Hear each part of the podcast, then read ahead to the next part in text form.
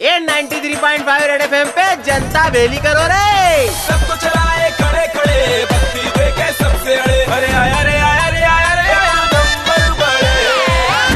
साहब बरपल्ले फार्म में चल रही है छोटे। कह रहे हो बड़े? अरे हाँ यार प्रेसिडेंट बनते से ट्रंप काका साहब उल्टे सुल लगा रही है। पावर में आते से सीधे सटीज लपक झपक बदलाव दिखाया काका जी ने। अच्छा। गिनती में सामने आया कि टोटल चौतीस बदलाव तो काका ने शपथ लेने के बारह घंटे में कर दिए थे। वैसे काका साहब के कर्म खुलने पड़ने से जितने परेशान अमेरिका वाले हैं उतने ही बाहर गाँव वाले भी है। पहले तो काका ने पड़ोस के मेक्सिको वालों पे निशाना लगा के बाउंड्री वाले हिंचने का बोल दिया।